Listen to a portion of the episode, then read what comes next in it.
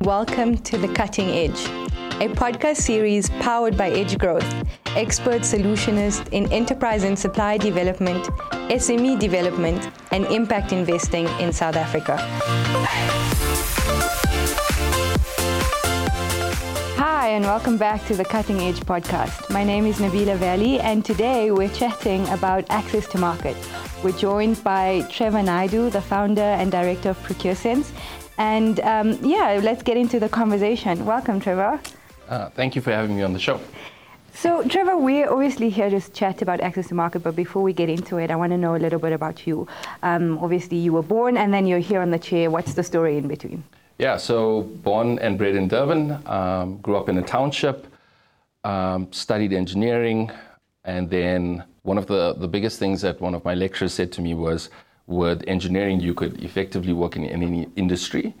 And so I sought out to do that. So during my corporate career, I've worked in multiple industries, um, looked at supply chain work and optimization, and that led me to procurement and I worked in procurement for a period of time. And thereafter, I went into social impact investing, and um, and then I started ProcureSense.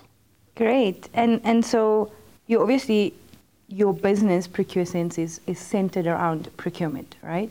Which is an element of, of access to market. But before we get into that, I just want to touch around this point around access to market.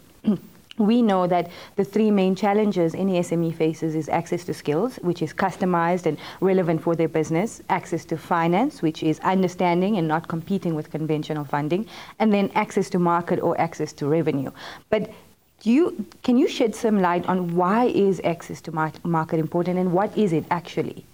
Yeah, sure. So why is access to market important? I think it's a term that's been used. I think let's uh, perhaps move beyond compliance. So, why is access to market important for the country? Um, and when you look at it, access to market is important for the country because when you look at it from an economic stimulation point of view, so we are well aware that South Africa has uh, an unemployment problem. Yeah.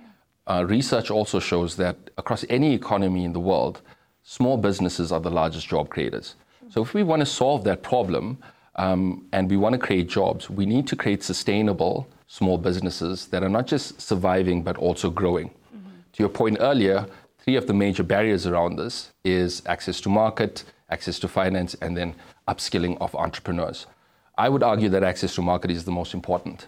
Um, and the reason is, if you even look around the world, you have Silicon Valley businesses that are funded, um, they're capacitated, and yet two or three years later, they they yeah. tank. They're not in existence. Sure. And it's because they haven't solved this thing called access to market. Mm-hmm. So, in the context of South Africa, access to market becomes extremely important from um, a job creation point of view, mm-hmm. right? So, if we understand why is access to market important, um, it's important. One of the reasons is stimulating the economy, um, creating innovation within our economy, and the third reason is to also create jobs. So that's why access to market is important.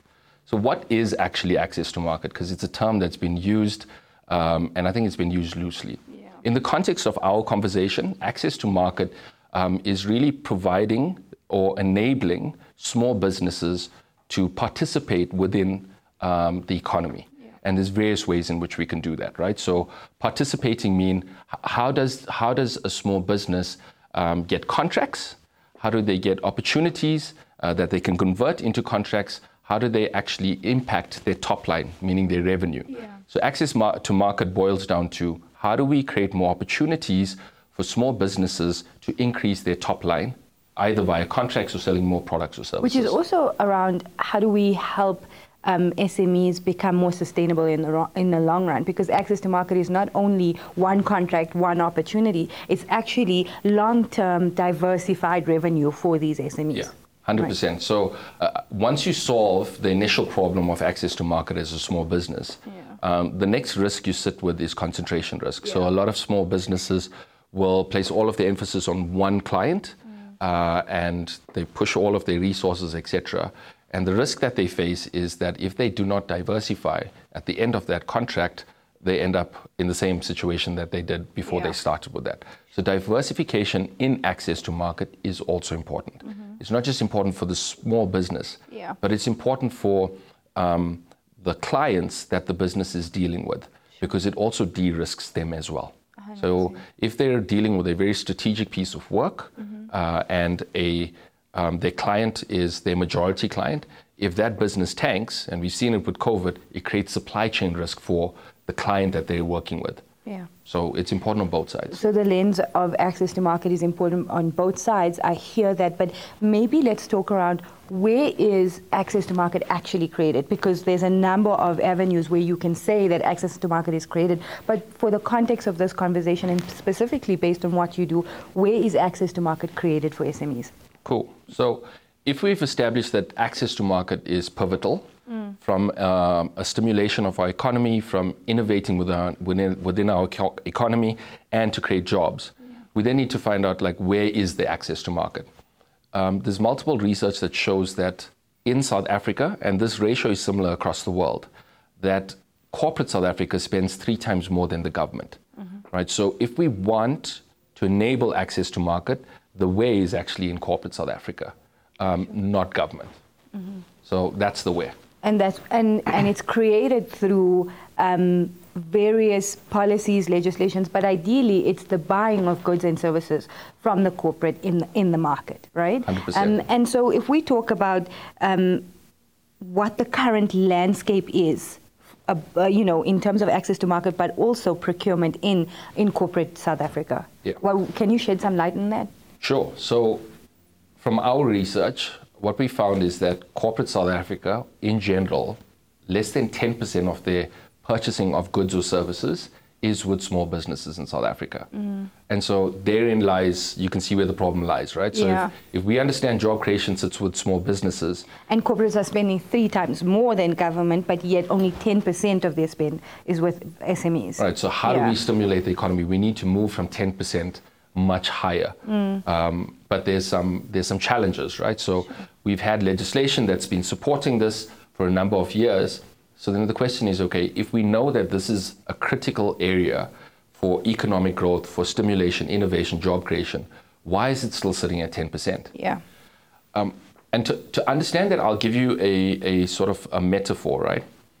Conventional procurement, so traditional conventional procurement best practice, Yeah. stipulates that you need to consolidate and rationalize your supplier base, number one, and rationalize your spend.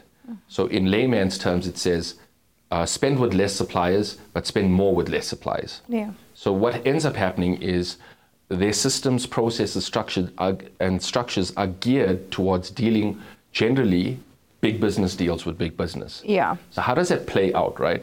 If you take an example of stationery, they would rationalize the spend for their entire function, um, and then they would deal with one big stationery supplier. Sure. Okay, so that's procurement best practice from a conventional perspective.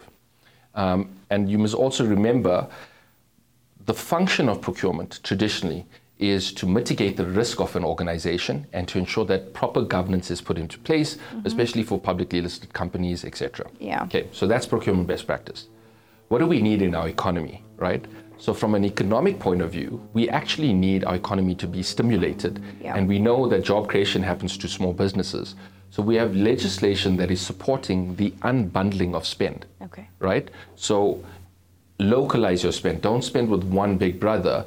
Rather find suppliers that are closer to your area of operation and spend with them. Mm-hmm. And so on the face of it, right, what our legislation and our economy is asking for almost seems like it's in complete contradiction and opposition to what best practice. procurement best practice is. So it's seen as oil as oil and water. Okay. The two don't mix Sure. right? So that's from a conventional procurement perspective, which most corporates are actually set up to do because Yeah. their primary function is risk mitigation and ensuring governance is taken place. Mm-hmm. And so what ends up happening is even for organizations that are pro small businesses, their structure within the organization And their policy. and their policy does not enable them to actually go about doing it. Um, and so what ends up happening, you have suppliers that are introduced, small businesses, disruptive, innovative businesses. But when you look at the procurement process, one of the first gates of procurement is to understand is their compliance met? And that is in the form of do you have your ISO 9001? Do you have uh, specific documents, etc.? And a lot of small businesses don't have that. So they don't even get to pricing right? Oh, so they fall off at they the fall first off gate. at the first gate, Okay. right? If they actually are allowed within the first gate, Okay. right? So we can talk about why most most small businesses struggle to even get into procurement opportunities within a corporate, we can leave that for later. Yeah. So, so if we dig deeper on that point, we're saying that most most businesses or most small businesses are not making it through the first or, or second gate, if if anything. But there is a need for us to look at why, firstly, and secondly, is there anything that corporates are doing to help um, to help these SMEs move through these gates? Now, the starting point of this is preferential procurement, and I want to touch a little bit on preferential procurement and what it is, um, what it entails, but also how does it tie into enterprise and supply development in actually um, helping the challenge, helping overcome the challenge that you've pointed out now. So, Sure. um, in your opinion, what is you know preferential procurement and, and how does it help? Sure. So I, I think to answer that question, I think let's let's borrow from Stephen Covey, where he says, "Let's begin with the end in mind." Yeah. So, what is the end in mind for ESD, right? So, the end in mind is for a supplier or a group of suppliers to be inculcated into your supply chain and getting more contracts and doing more business. Mm. Okay? And the support structures from a legislation to do that is enterprise development and supply development. Right. So, in an ideal scenario, you should be thinking about, or an organization should be thinking about, what are the areas within my value chain or supply chain mm-hmm. that needs transformation and disruption and innovation? Yeah. And understanding that and then leveraging of enterprise development and supply development um, initiatives to build and capacitate suppliers for their, for their future supply chain. Sure. So that's how it should ideally work. What, what happens, not in all instances, is that these things are looked at in silos. So you'll have um, an organization or someone within an organization that looks at enterprise development, Yeah. and then someone that looks at supply development, and then someone else who's in charge of preferential procurement. Yeah. And these uh, within these functions, they work within silos, but the actual intent is for it to work in an integrated, cohesive manner to create value not just for the SMEs, Yeah. not for just for our economy, but if you do it in the right way, the corporate actually gets benefit beyond compliance. Sure. And and so if you if we had to stay on this point a little bit and we we we we see a lot of the times that these SMEs who fall through um, actually going on to an ED program, an SD program, but being able to then um, enjoy in access to market or contract opportunities, right? What does that um, from a corporate perspective, what does that look like? If you can, you know, maybe elaborate through an example on Sure. how these these these elements align and come together. Okay, sure. So I, I think to help answer that question, I'll paint the picture of what, what has happened in the past when it Yeah. comes to ED, SD, and preferential procurement. Is from a procurement perspective, Yeah. um, remember, their objective is to mitigate risk and ensure governance takes place.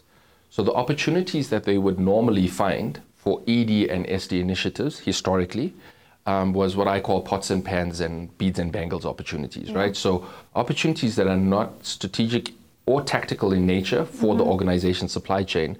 And so what ends up happening is that programs are being run for stationery service providers Sure. and uh, a supplier that provides them with paper. Now, when we look at it, so you'll get compliance Yeah. for sure, right? But you're not getting a return on investment from a corporate perspective.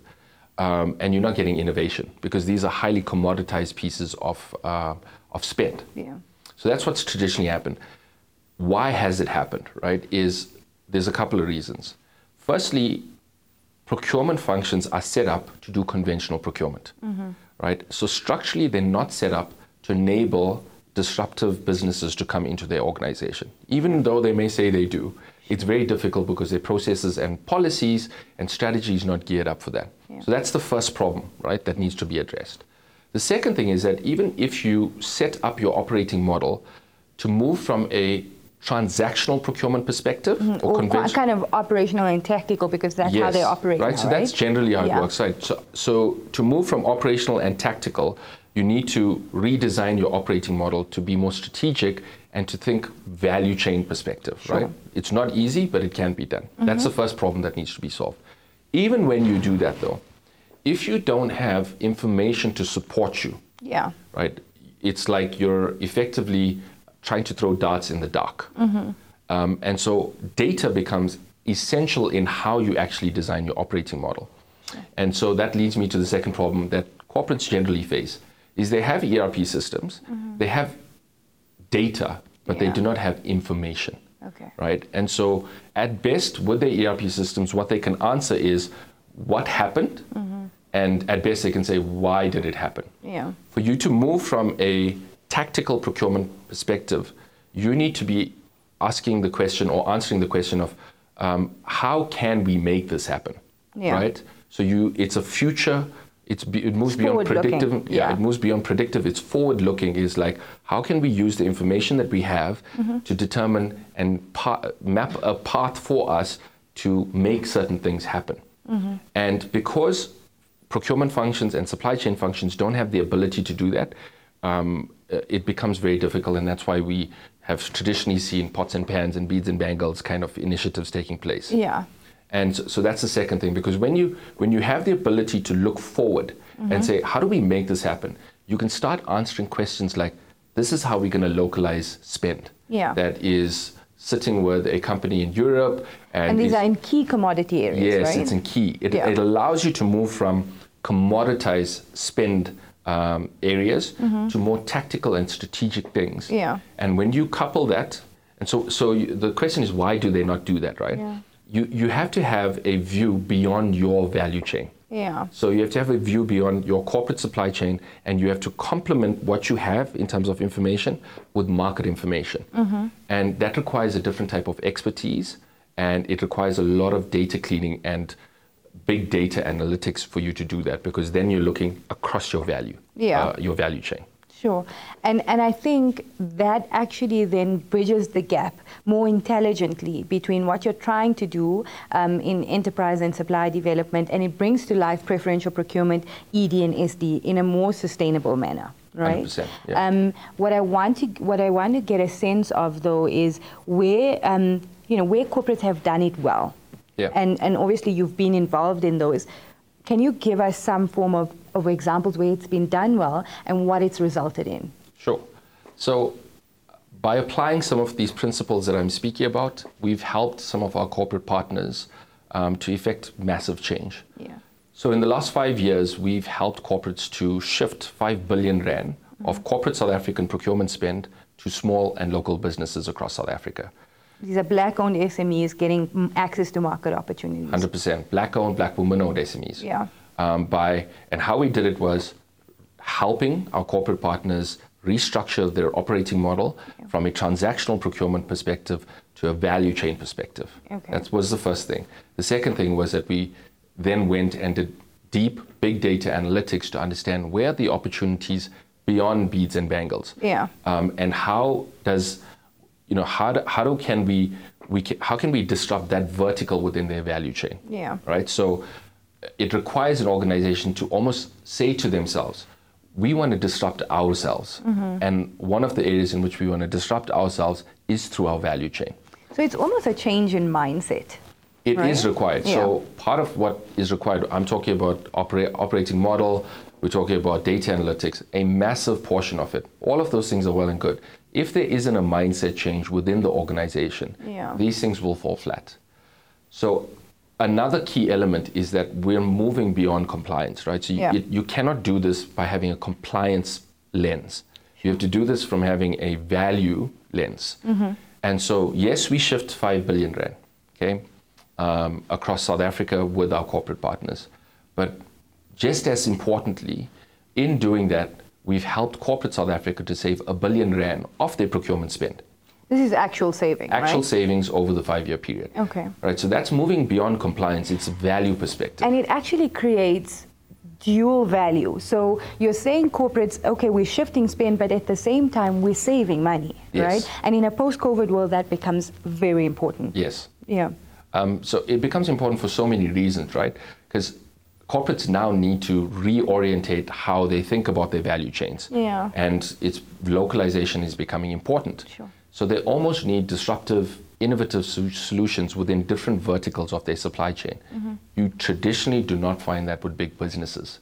because they're set in their ways. Yeah. They've and big businesses, as in being big suppliers to them. Yeah. Where the disruption and the innovation takes place is with the smaller suppliers Mm-hmm. that have to have almost had to say, okay, the, here these are all of the barriers within the sector. Yeah.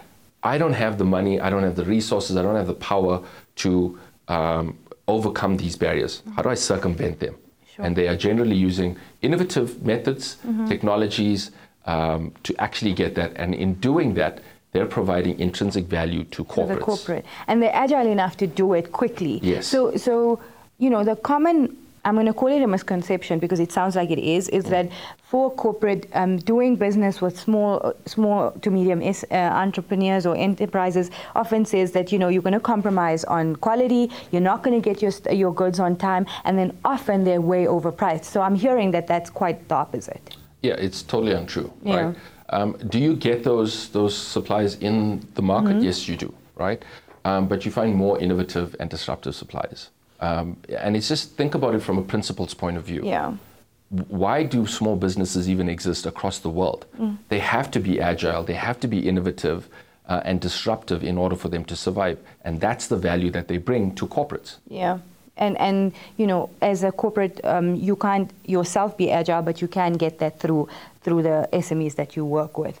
Um, so I want to, but it's important for us to understand. You've made a point around compliance, and it's no longer about compliance. But compliance has been an important key enabler Yes. to to to getting this right. Okay, and so when it comes to um, the compliance element around it, you're seeing that through having this new mindset change and having a, a, a different view, you're creating compliance um, or efficiencies in your compliance, but then you're creating financial efficiency through cash flow and savings, and then you're creating impact and inclusion through the initiatives or the, the access to market that you're granting these SMEs. Because that's the crux of whether it's procurement or preferential procurement, it's creating access to market opportunities, right? 100%. Yeah. Yeah, and so if we had to, you know, have a, a forward-looking lens, um, like you said, what what is it? What can we do to improve access to market um, as as corporate clients? What do we need to take into consideration? Yeah, I, I think the first thing is is to stop um, looking at things from a silo perspective. Yeah, um, and to understand that the, the, the new norm is to have an integrated view. And I know I've been in corporate, we've all worked in corporates, we speak about these terms, but Yeah. you still work within silos. The next layer of value within a corporate, Yeah. leave the SMEs and, and inclusion and access to market. The next layer for any corporate uh, of value is integration within their business alone. And so you need to have a, a value lens when Yeah. you're looking at that and understand that um, these pieces all work together. And when you can get them to work together in unison, that's when you can create the next level of value. I think that's the first thing. The second thing is that um, also understanding corporates have certain structures, and you need to bring in the right partners who understand and have that same mindset, but more importantly, have methods, technologies that can enable that to happen. So I would say those are the, the, the first thing. Mindset is super important on how you go about looking at this. Mm-hmm. And I would say, yes, compliance is important. It's brought you know, all of these things to fruition that we speak about. Mm-hmm. But when you look at it from a value perspective, let's look beyond BEE, mm-hmm. right? So that's South African legislation. Worldwide, there's a growing trend towards ESG, environmental, social, and governance. Mm-hmm. I would almost argue that BE is a subset of that. yeah, And what, what the market is showing, and I'm sure you can pr- provide more light to this, is that companies that have inculcated ESG mm-hmm. within their organization and also filtered across their value chain yeah, become more valuable. Absolutely. And there's research around that. Yeah, and um, and those companies that do ESG well and are, pub- are listed and traded um, publicly actually have higher share values because they're perceived to want to do better um, and and want to create sustainability in the environments in which they operate. So that's that's correct in in saying at the same time, you know, BE is a portion of ESG. It's enabling ESG in certain in certain industries as well. Yeah, so to sort of like summarize that, i i I think historically the premise for, for big businesses was we need to do good business. Yeah. Right? Um, and a subset of that was we've got this thing compli- called compliance in all forms and, and um, within the business that we have to do. It's, it's just, it's necessary. So it's almost like a grudge purchase. But the, the perspective that now is changing is not do good business, do business for good. Yeah. And if you do business for good, it completely changes. It's not compliance anymore. Yeah. Right? It's actually value adding. Yeah. And I would say the biggest thing that needs to happen is the mindset shift within organizations. Um, and to look at risk differently. Risk Yeah. provides you an opportunity to get some of your business for good initiatives done through localization. Mm. Yeah. So it's protecting your business, but it's also increasing the value Yeah. um, and helping you with ESG targets. And and it's not as if you you're not deriving you know any value from it because it's been proven that companies who have made this you know the like you say the shift to to value creation and looking at procurement and and and joining the dots between preferential procurement, um, enterprise and supply development, all the elements of compliance. When they've made that shift, they've actually realized bigger value other than just having you know the right level to to uh, interact with or having the right BEE level. right? Hundred percent. Like, I, I, and I know I'm, we're talking about compliance, but I'll always go back. It, it needs to make sense in uh, a commercial perspective and Yeah. ESG BE perspective. And we always say in our organization, talk is cheap, money buys the whiskey. Yeah. So there are companies that are on this trend that are actually making um, that have, have have a value chain perspective that are no longer just cost saving, right? Yeah. They're actually generating revenue. So when you combine ESG with VE and you have a value chain perspective, um, you're ahead of the game from a carbon footprint perspective. There's companies that have gone ahead, done all of these things, and their carbon footprint is close to zero or, or zero, which enables them to sell their credits and make money out of it. Yeah. So these trends are taking place, but you cannot have a conventional procurement view around mm. it.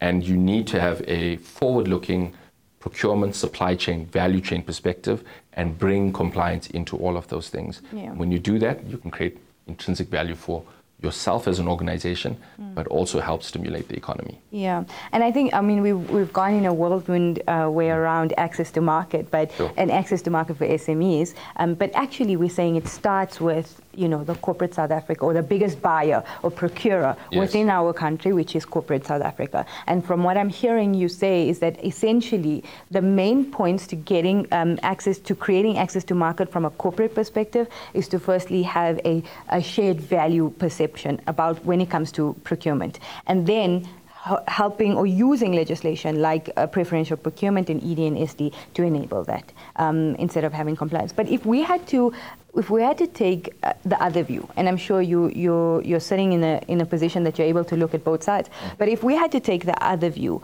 what in your in your in your opinion, are some of the barriers that SMEs within South Africa face when it comes to access to market? Okay, so I, I think the first and obvious one that I mentioned is all of the compliance, right? Yeah. And we're talking about business compliance, but then also within your field, the technical compliance requirements that are there. Yeah. Um, that's your ticket, that's your most basic ticket to the game. And what we find is a lot of small businesses don't have that. And why it's important is they need to recognize that from a procurement process, it's one of the first gates that we will put in any procurement process is do you have compliance in place? Um, and that would be the first barrier. So, barrier number one. Um, barrier number two is the rest of the barriers I'm going to speak about are internal, that the SMEs, I would say, place on themselves or are not aware of, of it. And the second one is pricing. Yeah. So, what we find and see is that SMEs are either outpricing themselves, either being like, you know, 40, 50, 60, 70%, sometimes 300% higher. And you've seen this. you've I've seen it. Yeah, Yeah. we've seen. Uh, we can talk about this for days. We've seen this happen Yeah. so many times, right? So they do that. The the inverse also happens, where SMEs underprice themselves. Yeah. Right. And if I can put on my procurement hat for a, for a moment, generally we, when we make a decision, we, we don't choose the highest, but we also don't choose the cheapest always. Yeah. So it's not only about price. We'll go for a medium in most cases because um, of how the evaluation criteria works within procurement. So the, the first thing I would say is pricing. SMEs just don't understand pricing and how to price themselves relative to the market. And, and because they're competing with other big suppliers, Mm. big businesses, they don't understand that uh, the level of competitive pricing that they need to put forward. Mm. So, like you're saying, if it's too if it's too high, they're getting they're getting kicked out of the game. But if it's too low, there's a perception of oh, I'm going to compromise on quality if I if I go too low. But at the same time, your your fellow bidders are big corporates who understand this game. Yeah, and I'm, I can almost tell you uh, for SMEs that are watching this, there'll be a group of SMEs that say, but you don't understand. The industry I work within is volume based, Yeah. right? And so I can never price, Yeah. uh, compete with them for, on pricing. They will always be cheaper. 100%, that is true in certain sectors. Um, then I would say, then the next layer is you need to understand pricing first. And then the next layer is how do you deliver value beyond the price point? Sure. And that's how you can start competing. Because in a procurement process, we don't only look at price. Yeah. We look at pricing, functional, um, there's points awarded for functional specification, your understanding of the proposal Yeah. and what's required. There's um, weighting as well for technical criteria. So you may have a new technology that's in place that will outstrip uh, a conventional big big player in the market. So that's another area of value. BEE and your BE criteria is also another value. And we almost always, any good procurement practice will have points allocated for value adds. Okay. Right, that go beyond the scope of the work. Yeah. And those, so firstly, you have to understand how pricing works. Okay, so let's assume the SME understands, and then they might be dealing in a sector where you're dealing with, you know, monopolistic type of businesses Yeah. where you can never compete with them on pricing. There's other areas from an evaluation perspective that you can compete on, and that would be my suggestion because then you move beyond price and you move Mm. to value, and that's the first thing that I think entrepreneurs don't pay enough attention to. And, and are co- causing intrinsic barriers to them accessing Yeah. market. They're causing barriers to themselves. To themselves. right? Um, the second thing I would say is um, a realization that uh, of the market that we're dealing with, and I'm going to speak about South Africa uh, specifically. If you're working with corporates or want to work with corporates, or your business uh, offering is best suited towards corporates, uh, in South Africa, corporates are big ships and they take a long time to turn. So what that means for your business is that their sales cycles are exceptionally long. Sure. Um, and yes, you can put initiatives in place to try and reduce the sales cycle. Yeah. But in general, corporate South Africa sales cycle is long.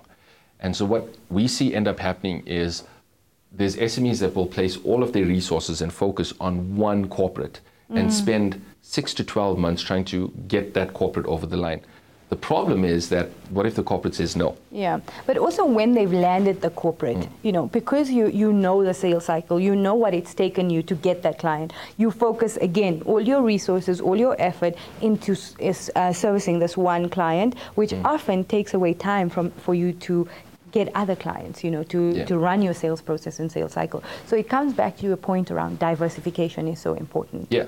So, th- so in sales, firstly, they don't have an actual sales strategy or view of how they're going to approach sales. Yeah. And so they just run after the biggest uh, fish that they can see at the, for that point in time.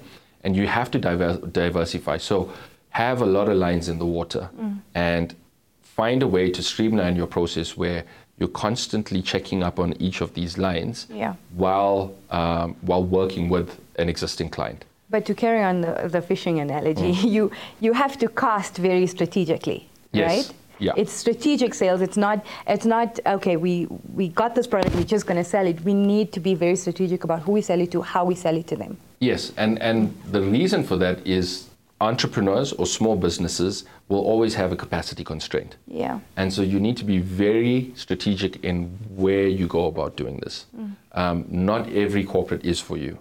Uh, and so that means that you have to be, you have to put a lot of thought into who's my ideal client on both sides, not just for you, but like where's my product or service best suited? Where's the biggest pain?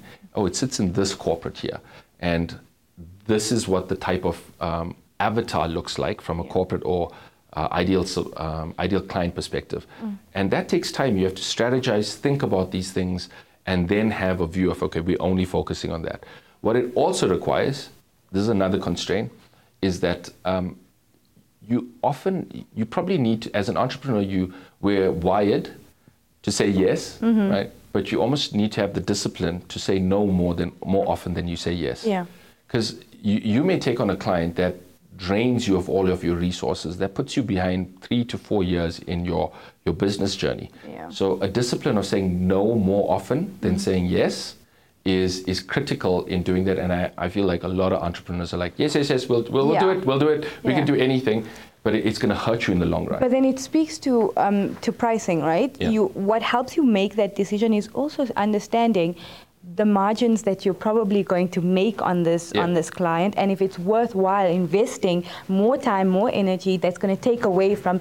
Um, from other things, but actually going to result in a healthier margin. Um, most of the times, clients who absorb most of your, your resources and your time will eat into the margin that you have left over as, as cash flow at the end of the month or end of the year, right? Yeah, with corporates, there's always scope creep, Yeah. right? And so you have to you have to build in build that in. Um, but there's often times where we've uh, we've made strategic decisions because of the importance of the client um, to reinvest, right? Okay. So we take the profits out of um, that specific project or client and we reinvest it back into the client. And th- that's another point is I think a lot of entrepreneurs don't take consideration of feeding money back into the business. Yeah. Um, you look at Amazon, right? For 10 years, all they did was took any profit and they put it back. So their balance sheet didn't look great because they were never making money, but they were investing into the future. I think a lot of entrepreneurs don't think about how do I take profits from my business and reinvest it into my client base, reinvested into technology so that I can continue to be quicker, better, faster in what I'm doing and Yeah. have that, that edge. So um, I know there's SMEs watching out there is going to say, yeah, I hear all of that, Trevor, and I do all of that. But yet it's still doing business in corporate South Africa is still about who you know. And, and, and what do you have to say about that? Yeah, so I, I would say that there is truth in what they're saying. Yeah. Um, South Africa and Africa. So if you want to play in South Africa and the African market, it's very relational. Yeah. Whereas in other countries, um, it's the smartest person, the person with the greatest tech um, or innovation, often gets um, to open the door. Yeah. So yes, South Africa and Africa in general is a relational type of um, culture, and so that is a reality. Um, and you need to understand that, and also understand that the sales cycle takes a long time. Yeah. And so that what that means then is those are things that are not going to change. Um, so if you're an entrepreneur and you want to play the short game, then you're in the wrong business. Yeah. You need to play the long game and think about how do I, if I know that these constraints exist within the market, how do I start building and preparing now? Yeah. And that speaks to how you approach sales and your strategy around it. What we've done in the past is we've identified that businesses like doing business with other big established businesses. And we've gone and partnered with other big established businesses because they're already in the corporate supply chain. Yeah. And what we've identified is business A, which is a big business, uh, works within this, this vertical, okay? Uh, and they offer value to their corp- corporate supply base in this manner. We're actually, our value offering is, is a congruency to theirs. Mm-hmm. So they offer value in what they do, we offer our value in what we do. If we were to combine it, we're offering intrinsic value to the client now. They can't do what we do, we can't do what they do. Yeah. We're not encroaching on each other's space. And we spent a lot of time cultivating partnerships with businesses that play in the space that we play in, mm-hmm. that already have a foot into other corporates. Yeah. So then it's it's you know someone that is trusted by the corporate that is Yeah. introducing you into them. It's a much it shortens your cycle time, Yeah. um, and it also allows you to have many lines in the water at the same Sure. time. So the truth is, yes, it is like that. It is a reality within South African business. How do you now strategize around it to actually get value? And one of the ways is to partnership, Mm-hmm. collaborating with other small businesses as well. Yeah. Um, and but our guiding principle around that is there has to be congruency. Yeah. I'm not going to go and partner with a business that does exactly what we do because there will be problems. 100%. Uh, how do you find businesses that um, support what you do and uh, when you add these two things or three things together, it creates a value solution um, beyond what any other organization individually could do. And and so what I'm hearing is is there's an importance on understanding your pricing. There's importance to diversify your revenue. There's an importance on collaboration with other with other organizations that could help you get into the door um, faster or, or quicker. But there's also we've just touched a lot on legislation earlier, mm. and we've spoken about different kinds of legislation and what have you. Is there a way outside of the relational aspect, outside of a pure RFP, that um, that SMEs could look into? Yeah. Um, um, when trying to get access to market? Yeah, it's it's um, it should be pretty obvious, right? If yeah. you're if you're a small business, how do you l- leverage legislation, right? So corporates are incentivized um, to um, to conduct ESD initiatives. Yeah. Uh, a way of doing that without any partnership is to go into an ESD program. Why? Because the, the partners that the corporate's working with on ESD programs has a trusted relationship with them. Their job is to build the capacity for mm-hmm. these SMMEs, and they're building capacity to get them through those gates. to get them through. So it's okay. designed. The, the programs are designed to help them um, move through all of those stage gates that work within procurement. Right. Mm-hmm. So you're learning as an entrepreneur. You're getting it for free. Yeah. Um, in most cases, uh, all you have to do is do investment in of time, yeah. but to build up your capability and understanding of the organization. And then you effectively, if they're going to be looking, mm. if a corporate's looking for new businesses, the first place they're going to go to is in the ESD initiatives that they've invested in, the businesses that they have invested in. Yeah. So it's an investment that will help you from a capability, potentially even give you access to funding, but then it brings you closer to a corporate that you have targeted and you can leverage off the trusted partner mm. whoever the ESD uh, partner is for the corporate to actually build rapport with the corporate while you're learning. But it, it, it, also speaks to earlier you made the point around value, the value add. When you're yeah. adjudicating and when you're evaluating these SME, uh, the, the potential supplier, you're looking at value adds and what have you. But we're saying that actually what you could do is say that you're adding value on different levels, right? Um, you're adding value from a, firstly, you're, you're saying to, to the corporate that I, this is my pricing, I, I'm good on pricing, but there's other elements where you're adding value. So through legislation, you could be one of them is that I'm on an enterprise and supply development program and I'm, I'm adding value for you there. Yes. Um, but there probably are other other value adds that you could punt um, yeah. using legislation. Yeah, so you could you could use ESG as an example. You might have a business that um, um helps with water recycling as as an example. Yeah you need to incorporate that into your value proposition. But you have to understand what their ESG goals are. So it yes. takes deeper research. So it takes deeper research. One of the benefits of being in an ESD program is that you're almost getting indirect insight mm. into how, what is the culture of this organization, what is important for them, what are their pain points. Yeah. And you could then structure or use legislation to enable you to create more value within your organization. So there's definitely that element around ED, SD, ESG, um, but there's also value around preferential procurement, right? Yeah, that, that you could put forward. 100%. So I think the first premise, remember we spoke about pricing, yeah. is you got to be competitive pricing wise, yeah. technical, functional, yeah. um, and then, but as a cherry on the top, mm. as another value add, um, most SMEs don't understand how preferential procurement works. Yeah. So, in a nutshell, it is a scorecard that sits within the BE legislation mm-hmm. that rewards corporates for doing business with small small businesses and small black businesses. Yeah. Right.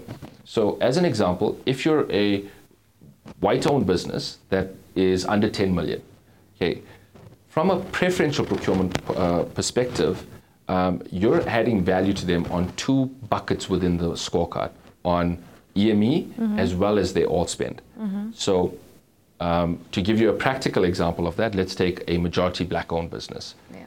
that is under 10 million. For every one Rand that a corporate spends with them, the corporate gets 1.35 Rands in preferential procurement, mm-hmm. right? First level. But because they're uh, an EME yeah. under 10 million and they're black owned, and they hit the all spend bucket. I'm getting too technical now, yeah. right? But effectively, the scorecards, uh, preferential procurement scorecard has got um, five buckets. Um, but with you being of that caliber, you're black owned and you're under 10 million, yeah. you're effectively saying to them, on a preferential procurement scorecard perspective, you, every rand you spend on me, you're getting 1.35 rand plus 1.35 rand Yeah. plus 1.35 Depending rand on the buckets that you're hitting. depending right? on the buckets that you're hitting. So you're adding immense value from a compliance perspective, Mm-hmm. um, and that should be incorporated in your proposal. Yeah, and and so I mean, many many SMEs don't don't know that or don't understand it, but also it's about how you articulate it. But it's important that we stress that.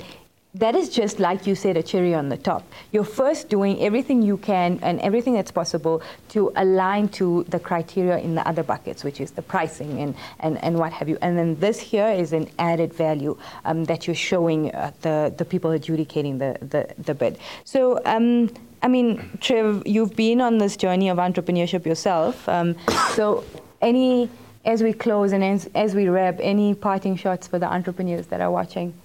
If you're not in entrepreneurship, don't do it. it's it's a tough road. It's a very um, it's very difficult. I would say the one thing that's uh, kept me going is to have a a purpose beyond the, the business beyond myself, etc. So, what I would guard against, if you're an entrepreneur and you're in it for money, Yeah. it's not sustainable. It becomes very difficult. You may make may make a lot of money, um, but it's not sustainable. Yeah. And so, what's helped me is to have a mission and a purpose uh, for myself, for our business that goes beyond anyone in our organization. Um, and that's what excites me. So, it's got to be something that you're passionate about, I found for me, Yeah. and something that um, is going to leave a mark beyond uh, your business uh, and looking towards how you're helping other people. That's been my North Star. And from the successful entrepreneurs that I've engaged with, um, I found that to be very similar. You have to have something that is beyond yourself, have a North Star that is looking to create a legacy uh, outside of your business. And that will hold you in good stead for all of the storms to come. Cool. Thank you so much for joining us. Thank you for joining us at home or wherever you're watching from. Remember to join the conversation in the comments below. Follow our podcast on Apple Podcasts or Spotify, where we will be releasing a new episode every two weeks. Or subscribe to the Edge Growth YouTube channel to catch the conversation.